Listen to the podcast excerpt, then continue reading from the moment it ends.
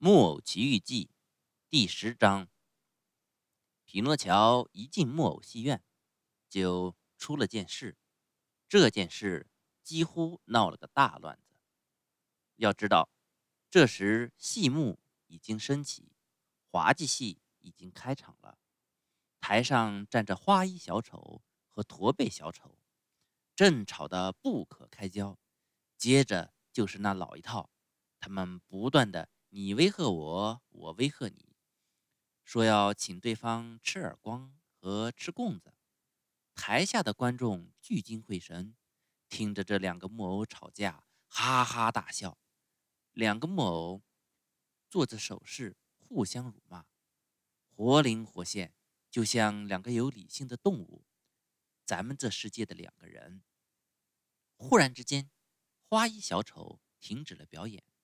向观众转过身来，用手指着观众席后排，用演戏的腔调大叫起来：“天上的诸神啊，我是做梦还是醒着呢？那下边的人不是匹诺乔吗？”“啊，正是匹诺乔！”驼背小丑叫道。“啊，一点不错，就是他！”洛萨乌拉太太打后台伸出头来，尖声叫道。是匹诺乔，是匹诺乔！所有的木偶同声大叫，跳到外面台上来。匹诺乔是咱们的兄弟，匹诺乔，匹诺乔万岁！匹诺乔上来，到我这儿来！花衣小丑叫道：“上来，投到你的木头弟兄们的怀抱里来吧！”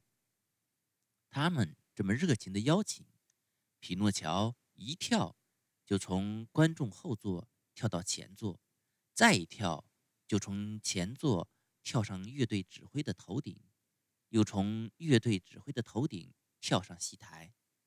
匹诺乔受到木偶戏班男女演员的狂热欢迎，他们拥抱、搂他的脖子，友好的捉弄他，跟他像真诚的兄弟那样头碰头。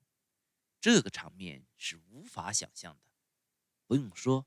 这个场面十分动人，不过观众看见戏老不演下去，不耐烦，开始大叫：“我们要看戏，我们要看戏！”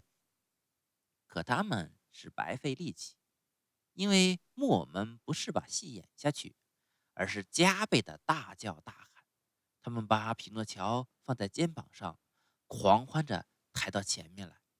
这时，木偶戏班班主出来了。他个子大，样子凶，叫人看一眼就害怕。他有把黑色大胡子，就像一大滩墨水迹，老长老长的，从下巴一直拖到地上。只说一点就够了。他走起路来，脚都要踩着这大把的胡子。他那张嘴大得像炉口，一双眼睛好似两盏点着火的红玻璃灯。他手里噼里啪啦的抽着根大鞭子，是用蛇和狼尾巴编起来的。没想到忽然出来了班主，大伙儿一下吓得连气都不敢透，连苍蝇飞过都听得见。这些可怜的木偶，男男女女，个个哆嗦的像树叶子。你到我的戏园里来捣乱！班主问匹诺乔：“那大嗓门听着像阎王爷害了重伤风的声音。”“那请您相信，先生，这都不怪我。”“够了，够了，晚上咱们再算账。”事实就是如此。戏演完以后，木偶戏班班主走进厨房，厨房里正在烤着一只肥羊做晚饭，叉子插着在火上慢慢的转动。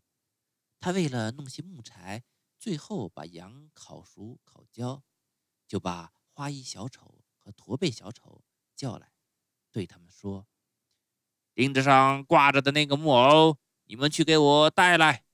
我看这木偶的木头很干，把它扔到火里，总能把火烧旺，烤熟这一只羊。”花衣小丑和驼背小丑先还犹豫着不走。